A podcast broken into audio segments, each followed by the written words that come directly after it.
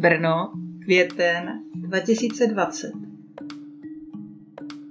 Ahoj všem posluchačům, tady Michála. Dnes eh, poněkud měním formát, protože jsme v půlce knihy a v poslední době se mi přátelé a známí ptají na různé věci z této knihy a mě napadlo formou podcastu odpovědět eh, na některé otázky, které se stále dokola opakují. A na ten můj nápad mi dcera řekla, hele, tak to udělej formou rozhovoru.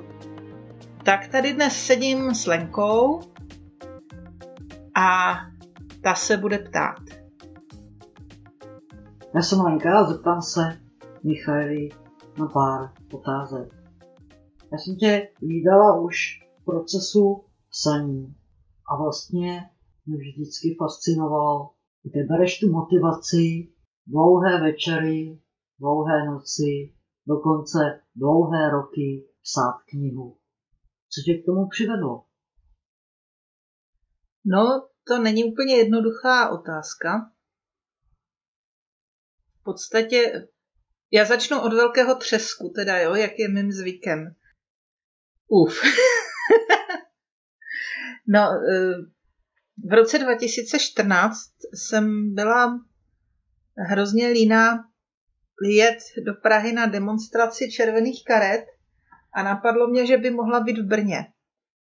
A to, že díky své lenosti vlastně to dopadlo tak, že jsem tu demonstraci musela pořádat já, bylo, že najednou se kolem mě začaly objevovat různí inspirativní lidé a všichni něco dělali a všichni měli nějaké plány a v tom nešlo nezačít tvořit. Tam, tam prostě vás rozpálili jak sirku a, a, a tou svou činností vlastně přinutili tvořit nějakým způsobem i vás. A v tom roce 2014 až 2016 se stalo strašně moc věcí. A opět jsem narazila na svou lenost, protože jsem musela vysvětlovat mnoha lidem mnoho z těch věcí a pořád se to opakovalo, tak mě napadlo, že, že napíšu knihu až v té knize mě došlo, že nemusím nikomu nic vysvětlovat, ale to bylo až v průběhu psaní a zase mi bylo líto tu práci zahodit, tak jsem tu knihu hold dopsala. A když jsem eh, četla tvůj text, tak eh, i když to teďka neobjevuje v tom eh, podcastu, tak jsem tam viděla, že tam máš úvodní pasáž o strachu. To znamená, že strach je nějakým průvodcem v té knize. Proč jsi se mu tolik věnovala? No, ta kniha je o strachu celá v podstatě, že jo? No, protože jsem se v té době setkávala eh, s tím, že hodně lidí začalo s tím strachem pracovat a začalo ho využívat ve svůj prospěch, že díky té emoci začali manipulovat eh, s lidmi. A já jsem s tím začala pracovat a přemýšlela jsem o tom, jak ovlivňuje strach mě a zjistila jsem, že vlastně pořád. A že, že žiju něco, co bych ani neměla, neměla žít, nebo čemu bych se mohla vyhnout, kdybych ten strach neměla.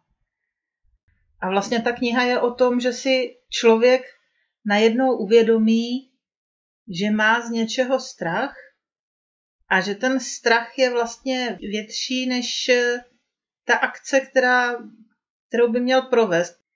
A když si pochopila, že tě strach tak strašně ovlivňuje, měla jsi třeba eh, strach i při psaní knihy? No jasně. Eh, člověk pořád bojuje s, s autocenzurou a třeba ta příští kapitola, tak s té mám strach ještě teď, když je na papíře nebo v počítači je napsaná, tak v pořádku, ale přečíst ty pro mě nebude jednoduché. A myslíš, že to zvládneš? To je otázka, to uvidíte příští týden. To jsme docela zvědaví. E, jaká jiná linie se tam e, se v knize projevuje, kromě strachu? Je tam nějaká jiná linie?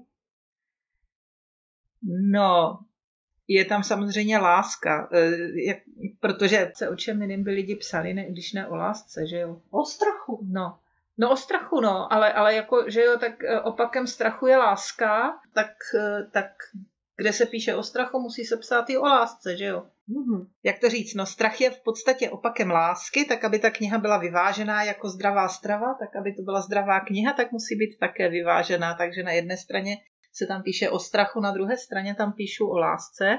O strachu z lásky taky. A o lásce ze strachu taky. No, tak eh, je to takový milostný román svým způsobem. No. Z knihy je taky patrné, že eh, velice ráda cestuješ, že tě zajímají cizí země, cizí zvyky a tentokrát si nás zavedla na Sri Lanku. Eh, proč jsi vybrala Sri Lanku a co tě tam zaujalo? To je hodně zvláštní, protože eh, seznámila jsem se s jednou ženou, která v podstatě mi vykládala o tom, jak ráda cestuje a zmínila, že by se ráda podívala na Sri Lanku. Ptala se, jestli bych nechtěla jet také tak já jsem okamžitě kývla, že samozřejmě, protože člověk ji zná už od Zikmunda a Hanzelky a má nějaké představy a chce to vidět na vlastní oči. Takže jsme se domluvili a nakonec jsme jeli čtyři kamarádky a užili si tam nádherný měsíc. A ta země mě oslovila natolik, že jsem přijela, nebo přijela jsem z té země tak naplněná zážitky, že jsem měla potřebu si to nějak sepsat do deníku.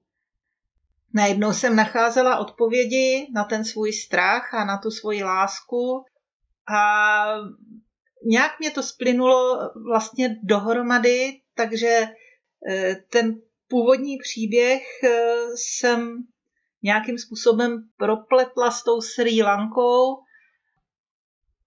Nejde říct, že, že jsem tam našla odpovědi na otázky, spíš se mi tam otevřely další otázky a ty v podstatě nabídly pohled z úplně jiných úhlů, než jsem do té doby měla. Sri Lanka je taky velice buddhistická země.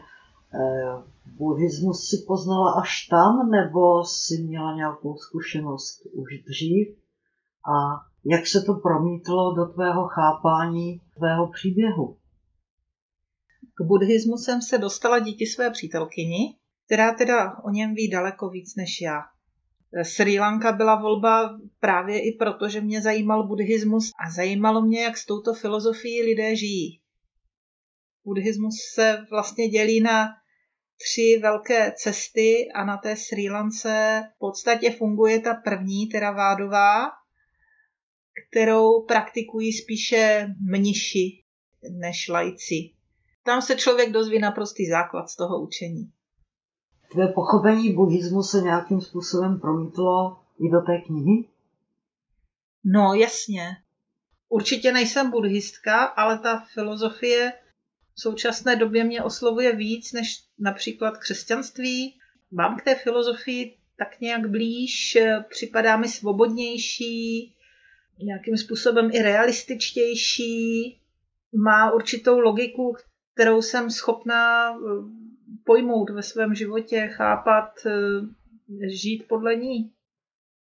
To, co se kolem nás děje, to, co probíhá, je jakýsi přirozený proces. To už vlastně známe z ekonomie, známe to i z křesťanství, že se střídají dobré a zlé časy, že se střídají hospodářské cykly. A buddhismus nás vlastně učí, že my ani nejsme schopni rozeznat, co z toho je zlé a co z toho je dobré, eh, protože i v této době si to můžeme nějakým způsobem uvědomit. Eh, teď i ten nešťastný koronavir přináší i kladné stránky, zlepšení životního prostředí, to, že jsme zpomalili, že, že už se tak nehoníme za, za věcmi, že jsme získali úplně nový náhled na svět za ten měsíc. Buddhismus vlastně učí, že my nejsme ani schopni si říct, co je dobré, co je špatné a přistupujeme k věcem, bereme věci takové, jaké jsou a nepřikládáme jim žádnou zbytečnou hodnotu. To už je něco, co, co nás potom omezuje. Já nevím, jestli jsem se vyjádřila přesně. Více, víceméně přibližně přesně.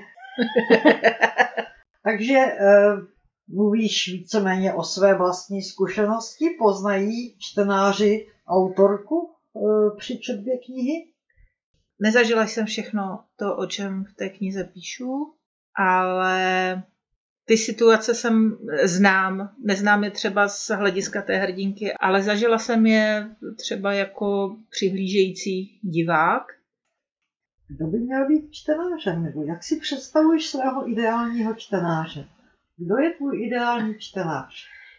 E, já si vlastně čtenáře nepředstavuji, ale tu knihu jsem začala původně psát jako odpověď některým lidem, kteří si mysleli, že homosexuálem se člověk stává z plezíru, že se ten člověk cítí být něčím výjimečný.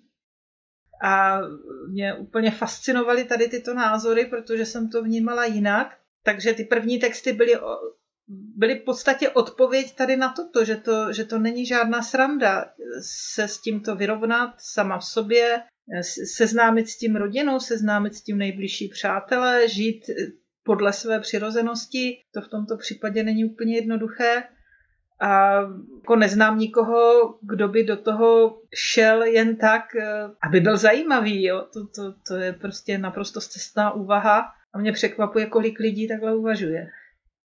Takže tvůj čtenář by měl eh, četbou tvé knihy vlastně dojít k pochopení té náročné cesty, kterou hlavní postava prodělala.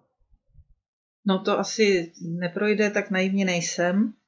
Spíš si říkám, že třeba to někomu pomůže srovnat se sám se sebou a nemusí jít zrovna o sexuální orientaci, ale eh, jako je tam popsáno, jakým způsobem je člověk schopen se přijmout a nějakým způsobem eh, uspořádat svůj život tak, aby v něm byl spokojený při nejmenším nebo šťastný. A tak doufám, že by to třeba mohlo někomu pomoct. No.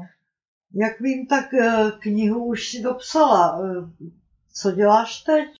Už před půl rokem jsem udělala malý kobercový nálet na nakladatelství. Teď se snažím s tou knihou prorazit, což není v koronavirové době úplně jednoduché. Eh, tak jsem se rozhodla, že nebudu na nic čekat a každý týden čtu jednu kapitolu a, a prostě ji šířím mezi, mezi známé formou podcastu tak ti přeju, aby se ti dařilo, aby kniha i vyšla, aby měla hodně posluchačů.